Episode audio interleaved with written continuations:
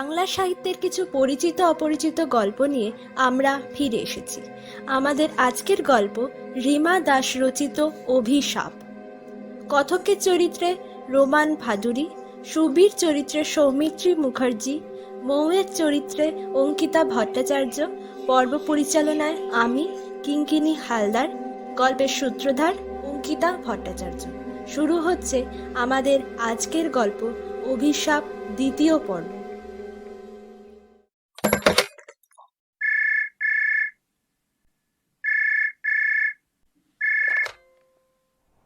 Hello সুশীল গুরুদেবকে নিয়ে কাল কখন আসছিস বাবা? এক নিঃশ্বাসে পুরো কথাটা শেষ করল পিসিমা। আরে পিসিদা আমি তোমাকে এক্ষুনি ফোন করতে যাচ্ছিলাম। ভালোই হলো তুমি করলে। এখানে একটা সমস্যা হয়েছে। সমস্যা? কি সমস্যা হয়েছে? এই দিকের রাস্তাতে গাছ ভেঙে পড়েছে। প্রায় তিন চারখানা গাছ তো হবেই।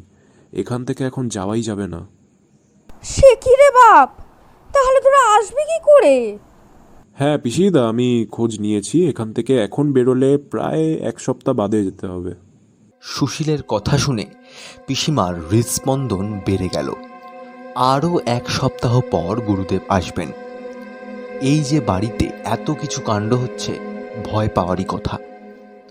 পরের দিন আর সেরকম কিছু দেখেনি মৌ। মৌয়ের ঘরের পুকুর পাড়ের জানলা বন্ধ করে দেওয়া হয়েছে। মৌকে কেউ একা ছাড়তে চায় না।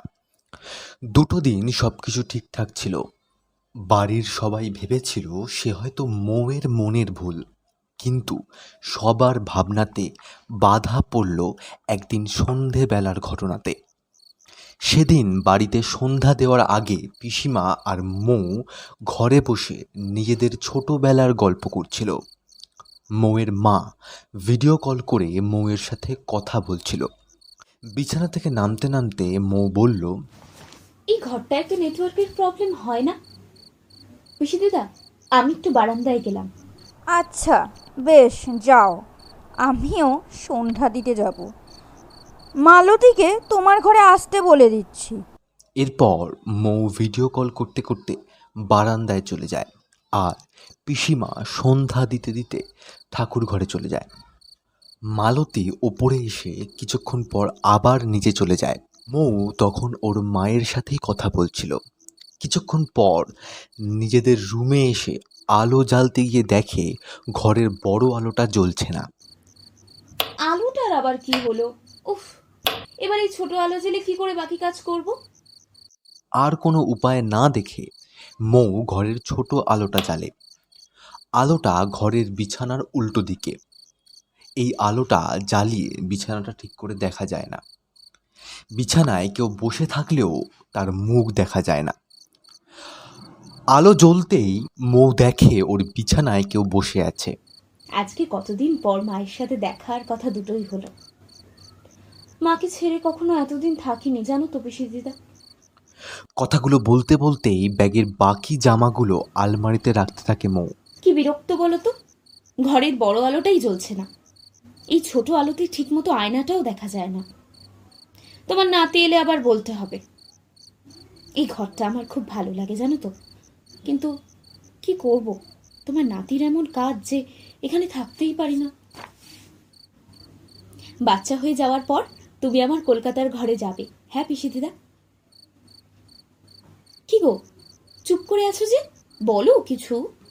মালা করছ বুঝি, কথা বলবে না? বেশ তবে আমি বকে যাই তুমি শুনে যাও। আরও নানা কথা বলতে থাকে মৌ। বেশ অনেকক্ষণ পর ঘরের বড় আলোটা জ্বলে ওঠে। ও কি? কার সাথে কথা বলছো ছোটনাথবু আর ঘরখানা এমন অন্ধকারই বা করে রেখেছো কেন? মৌ পিছনে ফিরে দেখে পিসিমা ঢুকেছেন। এ কি? পিসি দিদা তুমি ঘরে ছিলে না তা- তা- তাহলে বিছানায় কে বসে আছে? কথাটা শেষ করেই মৌয়ের পিসিমা একসাথে বিছানায় তাকায়। তাকাতেই মৌয়ের চোখ কপালে উঠে যায়। বিছানায় কেউ নেই অথচ কেউ যে এই ঘর থেকে বেরিয়ে গেছে তাও সম্ভব নয়। এই রুমের একটাই দরজা। কই বউ? কেউ তো নেই এখানে? ছিল পিসি দিদা ছিল এখানেই। ছিল আমি দেখেছি। কাঁপা কাঁপা গলায় জবাব দেয় মৌ। মৌ হাটের শাড়িটা মেঝেতে ফেলে দিয়ে বিছানার কাছে আসে। এখানেই বসেছিল। কথাটা বলেই মৌ বিছানার একটা নির্দিষ্ট জায়গা দেখায়। পিসিমা এসে বিছানার কাছে দাঁড়ায়। বিছানার সেই জায়গাটা হাত দিতেই পিসিমার বুকের ভেতরটা ছ্যাঁত করে ওঠে। বিছানার ওই জায়গাটা গরম হয়ে গেছে। অনেকক্ষণ কেউ বসে থাকলে যেমন গরম হয়, ঠিক তেমনই। এই বিষয়ে কেউ কিছু বলার আগেই একটা আওয়াজ আসলো উপর থেকে। কেউ যেন সিঁড়ি দিয়ে নামতে গিয়ে গড়িয়ে পড়েছে। সেদিকে ছুটে যায় বাড়ির সবাই। গিয়ে দেখে মালতী সিঁড়ি দিয়ে পড়ে গেছে। অজ্ঞান হয়ে যায় মালতী। বাড়ির বাকি সবাই ধরাধরি করে মালতীকে ঘরে নিয়ে আসে।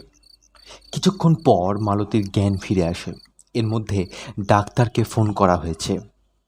বাড়িতে ছেলে বলতে দুটো চাকর আর এই পাঁচ মিনিট হলো উমাপ্রসাদ এসেছে। মালতীর সেরকম কিছু লাগেনি। কোমর আর মাথাতে একটু ব্যথা। বলি ও মুখপুরি কি করতে ছাদে গেছিলি এই ভর সন্ধ্যেবেলায় মালতীর মাথায় বরফ দিতে দিতে বলল সরলা কুসুম গরম দুধটা টেবিলে রেখে মালতীকে বলে সত্যি তো মালতীদি তুমি ছাদে কেন গেছিলে গো? কত বড় বিপদ হতে হতে রক্ষে পেলে বলো তো। বলি আমি তো তোকে বললাম ছোট নাথ বইয়ের কাছে থাকতে। ছাদে কেন গেছিলি তুই? ঘরের একটা চেয়ার টেনে বসতে বসতে কথাগুলো বলল পিসিমা। এই তো এসেছিলাম পিসিমা। এসে দেখলাম বৌদিমণি তখনও ফোনে কথা কইছে। আমি ওনার ঘরে গিয়ে মেঝেতে বসলুম। কিছুক্ষণ পর তুমি নিচের থেকে ডেকে বললে উপরে নাকি আজকে তুমি জামা কাপড় মেলেছো? সেগুলো তুলে আনতে যেতে হবে। পিসিমার দিকে তাকিয়ে বলল মালতী। আমি বললাম অবাক হয়ে জিজ্ঞেস করেন পিসিমা। কি ছাইপাশ বকছিস মালতী? পিসিমা তো ঠাকুর ঘরে যাওয়ার পরে একবারও তোকে ডাকেনি। মাথায় বরফ দেওয়া থামিয়ে দিয়ে বলে সরলা। জানি তো বড় বৌদি আমি ছাদে অর্ধেক উঠে বুঝলাম সেই কথা। এনিশির ডাক ছিল গো। আমাদের ছাদে তো জামা কাপড় মেলাই হয় না। প্রায় কাঁদতে কাঁদতেই বলে মালতী। এ ঘরে সে এখনও আছে পিসিমা। তুমি কিছু একটা ব্যবস্থা করো। আবার বলে মালতী। মালতীর কথা শুনে কেউ কোনো প্রতিবাদ করতে পারে না। বুঝতে পারে মৌকে ঘরে একা করার জন্য এত কিছু হয়েছে। এমন সময় উমা ঘরে ডাক্তার নিয়ে ঢোকে। বড়নাথ বউ তুই ছোটনাথ বউকে নিয়ে ঘরে যা। ওর এতক্ষণ দাঁড়িয়ে থাকা ঠিক না। কুসুম মৌয়ের ঘরে চলে আসে। সেদিন সন্ধ্যার পর দুদিন সেরকম কিছু ঘটেনি। মাঝে মাঝে মৌ শুনেছে, কেউ যেন ওকে ডাকছে।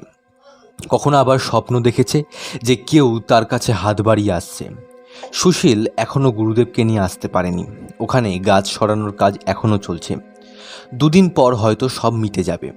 তখন ওরা এখান থেকে রওনা দেবে। পিসিমা এর মধ্যে সব কথা গুরুদেবকে জানায়। গুরুদেব মা কালীর পুজো দেওয়ার কথা জানায়। ওই জমিদার বাড়িতেই বেশ কয়েকটা ঠাকুরের মন্দির আছে। শিব, কালী, রাধা মাধব আর তারপর তো ধুমধাম করে দুর্গাপুজো হয়। পিসিমা ঠিক করলেন, বাড়ির কালী মন্দিরেই মায়ের পুজো দেবেন। বাড়িতে সবাইকে পূজার কথা জানালো পিসিমা। দুদিন ধরে বেশ তোড়জোড় চলল পূজার। বাড়ির নিত্য পূজারী পূজা করবেন বলে ঠিক হলো। সন্ধ্যাবেলায় পুজোতে বাড়ির সবাই উপস্থিত ছিল। মন্দিরটা একটু বাড়ির পেছনের দিকে। একসময় এই বাগানে অনেক ফুল আর ফলের গাছ ছিল। অনেক জবা ফুলের গাছ ছিল। মায়ের পুজোতে ফুল, বেলপাতা, অনেক ধরনের ফল সব এই বাগান থেকেই পেত। বাড়িতেই বানানো হতো মায়ের ভোগের মিষ্টি। আজকাল সব কিছুতেই বাজারের ওপর ভরসা। এ বাড়ির পুজোতেও আর তেমন ভিড় হয় না। আগে এই বাগানে লোক দাঁড়ানোর জায়গা থাকতো না। এত লোকজন আসতো পুজোতে। তারপর এই বাড়ির ওপর কার যে অভিশাপ পড়ল সব কিছু কেমন যেন পাল্টে গেল। বাড়ির সবাই এই পুজোতে এলেও শুভা কিন্তু আসেনি। কুসুম আর সরলা অনেক করে বলার পরও আসেনি। মৌ আর যতীনের জন্যই এই পূজা দেওয়া হয়। তাই ওরা দুজন মিলে আরতি করল। পুরোহিত আরতি মৌয়ের হাতে ধরিয়ে দিয়ে বললেন তুমি সবাইকে গিয়ে এই আরতি দিয়ে এসো মা। মৌ সবাইকে গিয়ে আরতি দিল। মন্দিরের বাইরেও কিছুজন ছিল এই গাঁয়েরই লোকজন। মন্দিরে আরতির আওয়াজ পেয়ে এসেছে। বউ ওদের গিয়েও আড়তে দিয়ে এসো মা। পিসিমার কথা শুনে মৌ মন্দিরের বাইরে সবাইকে আরতি দিতে গেল। সবাইকে আরতি দিতে দিতে মৌ দেখল একটা বউ বেশ খানিকটা দূরে গিয়ে দাঁড়িয়ে আছে। শাড়ির আঁচল দিয়ে মাথায় ঘোমটা নিয়েছে। ঘোমটা মুখ অবধি টানা। মুখ দেখাই যায় না। মৌ ওর কাছে আরতি নিয়ে গেল। বাড়ির সবাই তখন মন্দিরের কাজে ব্যস্ত। মৌকে কেউ ওখানে যেতে দেখেনি। মৌ সেই বউটার কাছে আরতি নিয়ে দাঁড়াতেই সে দুহাত ওপরে তুলে আরতি নিতে এলো। এ কার হাত দেখছে মৌ? এটা তো মানুষের হাত হতেই পারে না। সাদা রঙের সরু সরু আঙুলে লম্বা নখ। নখগুলো নিচের দিকে বেঁকে গেছে। অপরিষ্কার কালো নখের কোনায় ছোট ছোট পোকা কিলবিল করছে। মৌয়ের হাত কাঁপতে থাকে। হঠাৎ বউটা তার মাথার ঘোমটা খোলে। উফ, কি বিভৎস মুখ তার। মুখের মধ্যে কোনো কাটা ছেঁড়ার দাগ নেই, কিন্তু তাও যেন ভয়ঙ্কর মুখ। চোখের পুরোটাই সাদা, ওতে চোখের মনি নেই। কি ঠান্ডা, অথচ ভয়ঙ্কর সেই দৃষ্টি।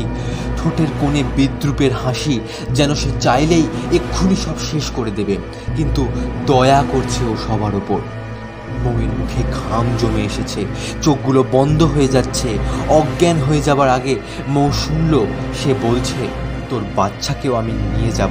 আর তারপর কান ফাটা হাসি মৌয়ের হাত থেকে আরতি পড়ে যায় আর তার পরক্ষণেই মৌ মাটিতে পড়ে যায়।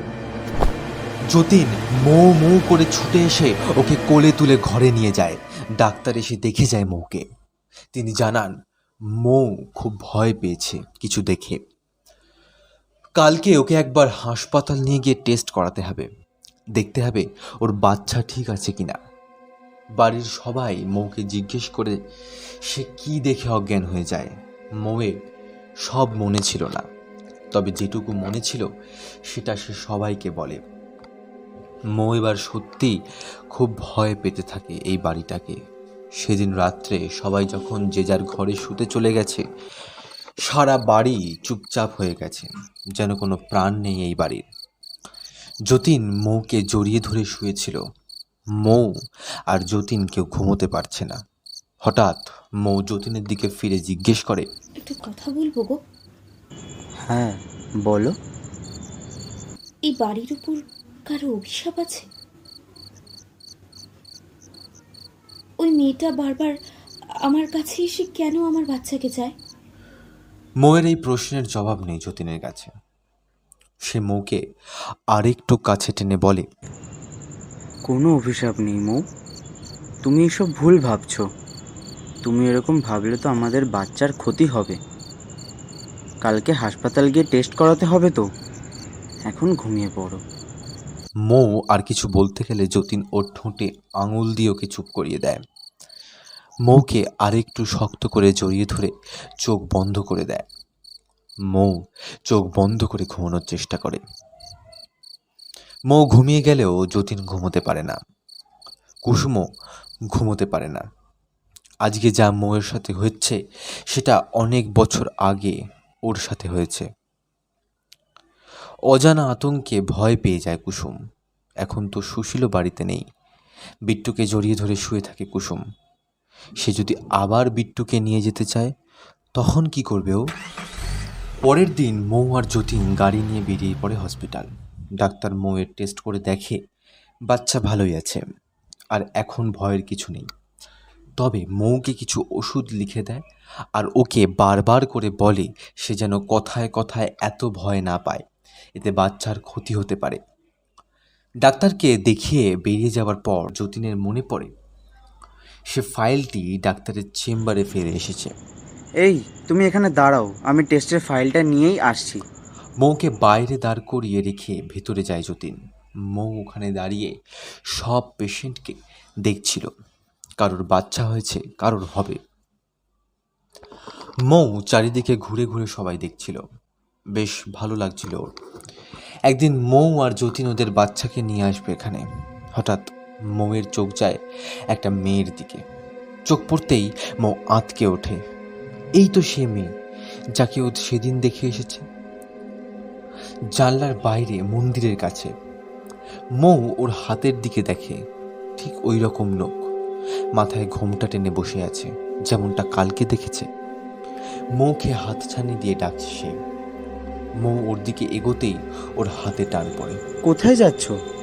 যতীন এসে ওর হাত ধরেছে। ওই মেয়েটা কালকে যে মন্দিরের বাইরে ছিল? মৌ তর্জনী তুলে ওই দিকটাই দেখায় যেখানে সে মেয়েটাকে বসে থাকতে দেখেছে। যতীন সেই দিকে তাকিয়ে দেখে কেউ কোথাও নেই। কই মৌ? ওখানে তো কেউ নেই। মৌ ফিরে দেখে সত্যি কেউ নেই। কিন্তু কিন্তু ওখানে ছিল। যতীন বারবার করে কেউ নেই বলার পরেও মৌ মানতে চায় না। ওদের কথার আওয়াজ পেয়ে ডাক্তার বেরিয়ে এসে কি হয়েছে জানতে চায়। যতীন সব ব্যাপারটা বলে। সব শুনে ডাক্তার মৌয়ের দিকে তাকিয়ে বলে ভয় পাবেন না। আপনি যাকে দেখেছেন সে বাস্তবে নেই। এটা আপনার হ্যালুসিনেশন এরকম সময়ে অনেকের এরকম হয়। ডাক্তারের সাথে আরও কিছুক্ষণ কথা বলে যতীন আর মৌ বেরিয়ে যায়।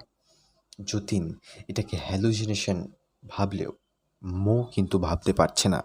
সেদিন হাসপাতাল থেকে ফিরে যতীন বাড়ির সবাইকে জানায় যে ডক্টর বলেছে, মৌয়ের এগুলো নাকি হ্যালুসিনেশন যতীন সবাইকে নিশ্চিন্ত থাকতে বললেও সে নিজেও জানে যে এটা মৌয়ের হ্যালুসিনেশন নয়। সুশীল সেদিন ফোন করে জানায় তারা পরশু মানে আজকে আসছে। গুরুদেব বাড়ি আসছেন বলে বাড়ির সবাই মিলে দুদিন ধরে তোড়জোড় করছে। গুরুদেব কোথায় শোবেন, কি খাবেন, পা ধোয়ানোর ব্যবস্থা সব কিছু নিয়ে পিসিমা খুব ব্যস্ত হয়ে পড়েন। এই দুদিন মৌয়ের সাথে এমন কিছু হয়নি। মৌয়ের শুধু মনে হয়েছে, রাতে তার ঘরে কেউ আসে। এসে সারা ঘরে ঘুরে বেড়ায়। মৌয়ের গায়ে মাথায় হাত বুলিয়ে দেয়, পেটে হাত দেয়, মাঝে মাঝে পেটটা চেপে ধরে, আর চেপে ধরতেই মৌয়ের ঘুম ভেঙে যায়। মৌয়ের ঘুম ভেঙে গেলে যতীনও জেগে যায়। এসব কিছু যে মৌয়ের মনের ভুল তা মৌকে বুঝিয়ে জল খাইয়ে আবার ঘুম পাড়িয়ে দেয়। আজকে কুসুম নিজের হাতে মৌকে সুন্দর করে সাজিয়ে দিয়েছে। সুশীল বলছে, এগারোটায় ওরা চলে আসবে। সেই দশটা থেকে পিসিমা ঘরের সদরের সামনে বসে আছে। বাগানের বড় গেট দিয়ে ঘরের গাড়ি আসতে দেখেই পিসিমা হাঁক দেয়। বড় বৌমা? বলি ও বড় বৌমা তাড়াতাড়ি বরণডালাতে এদিকে নিয়ে এসো। আর বড় নাটবকে বলো পা ধোয়ানোর গামলাটা যাতে আনে। পিসিমার ডাক শুনেই সরলা বরণডালা নিয়ে হাজির। এ কি? পা ধোয়ানোর গামলা কই? পিসিমা জিজ্ঞেস করে। সরলা কিছু বলার আগেই দেখে শুভা গামলা আর এক ঘুঁটি জল নিয়ে এসেছে। তাও ভালো। যে গুরুদেব আসছে শুনে তুমি ওপর থেকে সময় মতো নেমেছো। শুভার দিকে তাকিয়ে বলে পিসিমা তারপর গুরুদেবকে বরণ করে পা ধুয়ে ঘরে ঢোকানো হয়। গুরুদেব বসতেই পিসিমা সরলাকে ইশারা করে জল আনতে বলে সরলাও জল মিষ্টি নিয়ে আসে। বলি ও বড় বৌমা খাবারটা এদিকে নিয়ে এসো দেখি। আরে না বেনু খাবার পরে আগে আমি যতীনের বউকে দেখতে চাই একবার। বেনু পিসিমার নাম। আজকাল এই নাম ধরে কেউ আর ডাকেই না। গুরুদেব মৌকে দেখতে যাওয়ায় সরলা গিয়ে মৌ আর কুসুমকে নিয়ে আসে। কুসুম আর মৌ গুরুদেবকে প্রণাম করে। গুরুদেব দুজনকে আশীর্বাদ করে মৌকে বসতে পারে এরপর মৌয়ের হাত দেখে কপালে বুড়ো আঙুল চেপে রেখে চোখ বন্ধ করে কী সব বিড়বিড় করে বলতে থাকেন। প্রায় পাঁচ মিনিট এটা হওয়ার পর তিনি মৌকে ঘরে যেতে বলেন। কুসুম মৌকে নিয়ে উপরে চলে যায়। মৌ চলে গেলে গুরুদেব গম্ভীর গলায় বলে বেনু সব কিছু বড্ড বাড়াবাড়ি হয়ে গেছে। আমি কালকেই মা কালীর পুজো দেব। তুমি পুজোর ব্যবস্থা করো। পিসিমাও মাথা নেড়ে হ্যাঁ জানায়। সেদিন থেকেই গুরুদেবের কথা মতো পূজার আয়োজন হয়। দিন মায়ের পূজা। মৌ আর যতীন একসাথে যজ্ঞতে বসে। পূজার শেষে গুরুদেব পিসিমার হাতে একটা মাদুলি ধরিয়ে বলে এটা বৌমাকে পরিয়ে দাও। আর শোনো বৌমা, এই মাদুলি তুমি খুলবে না। যতদিন তোমার বাচ্চা এখান থেকে দূরে কোথাও না যাচ্ছে, ততদিন এই মালা গলা থেকে খুলবে না। গুরুদেবের কথা মতো পিসিমা মৌকে মালাটা পরিয়ে দেয়। তারপর নয় মাস কেটে গেছে। মৌ সেরকম কিছুই আর দেখেনি। গুরুদেবও বাড়ি ফিরে যান। সবাই ভাবে সব ভয় কেটে গেছে। কিন্তু অভিশাপ এড়ানো কি এতটা সোজা? একদমই নয়। তারপর এমন এক ঘটনা ঘটে যার জন্য কেউ প্রস্তুত ছিল না। একদিন সন্ধ্যাতে মোমের পেটে ব্যথা শুরু হয়। পিসিমা বুঝতে পারেন, এটা প্রসবের ব্যথা। মোকে জোর করে খাবার খাইয়ে তারপর হাসপাতালে নিয়ে যাবার ব্যবস্থা করা হয়। বাড়ির যে গাড়িতে মোকে নিয়ে যাওয়া হয়, সেই গাড়ির ড্রাইভার ড্রাইভ করে নিয়ে যায়। আর ছিল যতীন, পিসিমা আর সরলা। অন্য গাড়িতে কুসুম আর সুশীল যায়। বাড়িতে শুভা, উমা আর বিট্টু থেকে যায়। হাসপাতাল গিয়েই ডাক্তার মৌকে অপারেশন থিয়েটারে নিয়ে যায়। ব্যথাতে মৌ সেন্সলেস হয়ে যায়। বাড়ির সবাই এই নিয়ে খুব চিন্তায় ছিল। যদিও গুরুদেব বলেছিলেন ভয়ের কিছু নেই, ওই মালা যতদিন মৌয়ের কাছে আছে, কেউ মৌয়ের বা মৌয়ের বাচ্চার কোনো ক্ষতি করতে পারবে না। প্রায় দু ঘণ্টা পর অপারেশন থিয়েটারের লাইট অফ হলো। বাড়ির সবাই বাচ্চার মুখ দেখার জন্য অস্থির হয়ে উঠেছে। ডাক্তার মুখ কালো করে বেরিয়ে এলেন। ডাক্তারকে দেখে যতীন জিজ্ঞেস করল মৌ কেমন আছে? আর বাচ্চা কেমন আছে? ওকে আমি দেখব। ডাক্তার কিছু উত্তর দিচ্ছেন না। দেখি পিসেমা জিজ্ঞেস করে কি হয়েছে ডাক্তারবাবু? ডাক্তার কয়েক সেকেন্ড চুপ করে থেকে বলে আমি জানি না কি বলব। এমন ঘটনা আমার ডাক্তারি জীবনে এই প্রথম ঘটল। আমি মুখে বেডে দেবার পরও টেস্ট করেছি। তখনও বাচ্চা ঠিক ছিল। কিন্তু ডেলিভারি করার সময় দেখি বাচ্চা ডাক্তারের কথা শেষ হওয়ার আগেই যতীন বলে কি হয়েছে আমার বাচ্চা? দেখো যতীন তুমি শান্ত হও। তুমি এভাবে ভেঙে পড়লে কি করে হবে? কুসুম যতীনকে শান্ত করার চেষ্টা করে। ডাক্তার ঠান্ডা গলায় বলে আপনার বাচ্চা বেঁচে নেই। মৌ বাচ্চা প্রসব করার আগেই বাচ্চা মারা যায়। আমরা অনেক কষ্ট করে মৌকে বাঁচিয়েছি। না হলে মৌকেও বাঁচানো মুশকিল ছিল। ডাক্তারের কথা শুনে পিসিমা বলে ওখানেই বসে পড়েন। সরলাও কেঁদে ফেলে। যতীন হয়তো একটু হলেই পড়ে যেত যদি না সুশীল গিয়ে ওকে ধরতো। পাঁচ মিনিট পর ডাক্তার আবার বলেন সব থেকে অবাকের ব্যাপার হলো বাচ্চার গলায় আঙ্গুলের ছাপ। কেউ যেন পেটের ভেতরেই মেরে দিয়েছে। ডাক্তারের কথা শুনে বাড়ির সবাই আটকে ওঠে। এটা কি করে সম্ভব? গুরুদেব তো বলেছিলেন মৌ বা বাচ্চার কোনো ক্ষতি হবে না। তাহলে কি করে হলো এমন? হ্যাঁ হ্যাঁ আর একটা ব্যাপার সেটা হলো মৌ আর কোনোদিন বাচ্চার জন্ম দিতে পারবে না। কথাটা বলেই ডাক্তার বেরিয়ে যায়। বাড়ির কেউ জানে না কাল সকালে মৌকে কি জবাব দেবে। এক সপ্তাহ পর মৌকে বাড়ি আনা হলো। এই কয়েকদিন মৌ হাসপাতালে ছিল। তিন দিন ধরে জমে মানুষে টানাটানি করে মৌ সুস্থ হয়ে আজকে বাড়ি ফিরেছে। এই কয়েকদিন মৌ বাচ্চার কথা জানতে চাইলে তাকে বলা হয়েছে বাচ্চা বাড়িতে আছে। পিসিমা চায়নি হাসপাতালে এই নিয়ে কোনো গণ্ডগোল হোক। মৌকে দোতলাতে ওর রুমে নিয়ে আসে। দিদিভাই কই খোকাকে নিয়ে এসো। আমি একটু কোলে নিই। কুসুমের হাত ধরে বলে মৌ।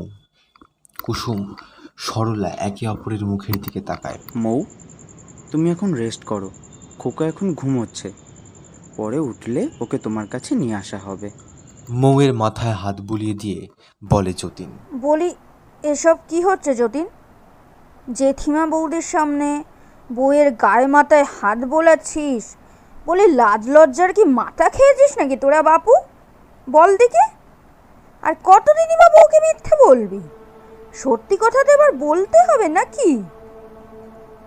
শোনো বউ তোমার কোনো ছেলেপিলে হয়নি। হওয়ার আগেই পেটে মরে গেছে। ঘরের ভিতরে আসতেই ঝড়ের গতিতে সব কথা বলতে থাকে পশিমা। সরলা আর যতীন আটকাতে চাইলেও পারেনি। কি? আচ্ছা হয়নি? তাহলে তাহলে তোমরা আমাকে হাসপাতালে বললে যে আমার বাচ্চা হয়েছে? মৌ বিছানা থেকে নামতে যাচ্ছে দেখে যতীন ওকে ধরল। তুমি নিচে নামবে না শুয়ে থাকো। কুসুম বিছানায় এসে মৌকে ধরে বসে থাকল। বারবার করে তো সাবধানে থাকতে বলা হচ্ছিল বউ। তখন তো শোনোনি বাপু তখন বাগান যাব নিচে নামবো এইসব করতে থাকলে নিজের পিঠেরটাকে তো নিজেই তো খেলে বাপু। আর কত মিথ্যে বলবেন পিসিমা? কথাটা শুনেই সবাই ঘরের দরজার দিকে তাকালো। শুভা এসেছে। এবার বাড়ির বউকে এ বাড়ির কথা জানান? বাড়ির শুধু প্রশংসা করলেই হবে? খারাপ দিকগুলোও জানান।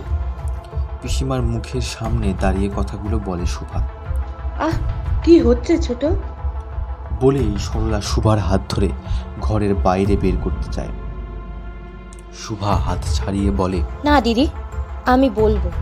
অনেক বছর ধরে সহ্য করছি আমি। আজকে আমি সবটা বলব। ওকে ঘরে যেতে বলো বড় বউ। কেন পিসিমা? ভয় পাচ্ছেন? আপনার এই অহংকারের বাড়ি আসলে অভিশপ্ত। আজ তো আমি বলবোই পিসিমা। বাড়ির সবাই বুঝতে পারে আজকে শুভাকে আটকানো যাবে না। শুভা মৌয়ের কাছে এসে ওর মাথাতে হাত বুলিয়ে দিয়ে বলে তোমার কোনো দোষ নেই মা। তুমি তোমার বাচ্চাকে খাওনি। মা কি কোনোদিন তার বাচ্চাকে খেতে পারে? যার নিজের কোনোদিন সন্তান হয়নি সে আর সন্তানের মর্ম কি বুঝবে? ছোট বৌমা। শুভার কথা শেষ হবার আগেই চেঁচিয়ে ওঠে পিসিমা। আপনি চুপ করে বসুন পিসিমা। আজকে আপনাকে অনেক কথা শুনতে হবে। শোনো বৌমা আজ থেকে অনেক বছর আগের কথা। তখন সুশীল উচ্চ মাধ্যমিক পরীক্ষা দেবে আর যতীন মাধ্যমিক। এমন সময় একদিন পাশের গ্রাম থেকে খবর এলো। ওখানে নাকি বন্যায় সব ভেসে গেছে। সেই গ্রামে আমাদের এক দুঃসম্পর্কের ননদ থাকতো। তো তারা একদিন খবর পাঠালো যে সব কিছু আগের থেকে কিছুটা স্বাভাবিক আছে। তবে ওদের মেয়েও সেই বছর উচ্চ মাধ্যমিক পরীক্ষা দিত। তার পড়াশোনায় খুব অসুবিধা হচ্ছে। সেই শুনে আমার শ্বশুরমশাই ঠিক করলেন, সেই মেয়ে আমাদের ঘর থেকে পড়ে পরীক্ষা দেবে। পিসিমার তাতে ঘোর আপত্তি ছিল। বাড়িতে এত বড় বড় ছেলে আছে কাজের লোক আছে, এর মধ্যে ওই ধিঙ্গি মেয়েকে না আনাই ভালো। তবে তোমার দাদুর কথা ছিল, এবারই শেষ কথা। তাই সে মেয়ে এলো। ওর নাম ছিল সুবর্ণ। আমরা সবাই ওকে ভালোবেসে সুবি বলে ডাকতাম। সুবি দেখতেও ভারী সুন্দর ছিল। স্বভাবও ছিল রূপের মতো। এ বাড়িতে কিছুদিন থাকতে থাকতেই সে সবার খুব আপন হয়ে গিয়েছিল। তবে পিসিমা কিন্তু ওকে সহ্য করতে পারতেন না। খুব ভালো করে পড়াশোনা করে ভালো নাম্বার নিয়ে উচ্চ মাধ্যমিক পাশ করল সুবি। রেজাল্টের দিন সবাই সুবিকে খুব আশীর্বাদ করছে। তোমার শ্বশুর মানে আমার স্বামী, ওর মাথায় গায়ে হাত বোলাতেই ও কেমন যেন বিরক্ত হয়ে উঠল। সবার চোখ এড়ালেও আমার চোখে তার ঠিক ধরা পড়েছে। এরপর অনেকবার লক্ষ্য করেছি সুবি তোমার শ্বশুরকে ঠিক পছন্দ করে না। সুবি তোমার দাদুর কাছে এসে বায়না করল, সে নাকি এখন বিয়ে করবে না, সে কলেজে ভর্তি হবে। এতে বাড়ির সবাই বেশ খুশি হয়েছিল, পিসিমা ছাড়া। তিনি আবারও আপত্তি করে বললেন, এত বড় মেয়ে, বাইরে পড়তে না গিয়ে শ্বশুর বাড়ি যাও। কিন্তু তোমার দাদু, কারোর কথা না শুনে সুবিকে এক কলকাতার কলেজে ভর্তি করে দিল। সুবি সেখানের হোস্টেলে থেকেই পড়তো। প্রায় এক বছর পর সুবি বাড়ি ফিরে এলো। নিজের গ্রামের বাড়িতে দুদিন থেকেই ব্যাগ নিয়ে সোজা আমাদের বাড়ি। সুবি তখন আরও সুন্দর হয়েছে। শাড়ি ছেড়ে সালোয়ার পরছে। শহরে গিয়ে সাজতে শিখেছে। এখানে দুদিন থাকতেই সুবির জন্য খুব ভালো সম্বন্ধ এলো। ছেলে কুড়ি দিন পর কলকাতা থেকে গ্রামের বাড়িতে এলেই সুবিকে দেখতে আসবে। সেজন্য সুবিকে এখন আমাদের বাড়িতেই থাকতে হবে। এখন সুবি তোমার শ্বশুরের কাছাকাছি একদম যেতে চায় না। এই ব্যাপারটা আমি বেশ লক্ষ্য করে দেখেছি। একদিন পর বাড়িতে কালী পুজো। খুব ধুমধাম করে বাড়িতে পুজো হতো আমাদের। সেদিন রাতে পুজোর সময় সুবি আর তোমার শ্বশুরকে পুজোর ওখানে খুঁজে পাওয়া গেল না। পুজোর শেষে তোমার শ্বশুর এসে জানালো সে নাকি কাজের জন্য বেরিয়েছিল। আমি সুবির ঘরে গিয়ে দেখি সে দরজা বন্ধ করে ঘুমাচ্ছে। অনেক ডাকাডাকিতেও সাড়া দিল না। পরের দিন সকাল থেকে সুবি নিজের ঘর থেকে বেরোয় না, খেতেও চায় না। নিজের ঘরের বিছানায় জড়সড় হয়ে বসে থাকে। কাউকে কিছুই বলে না। দশ দিন পর ওকে দেখতে আসলো। সেদিন সকাল থেকে সবাই খুব ব্যস্ত হয়ে গেল নানা কাজে।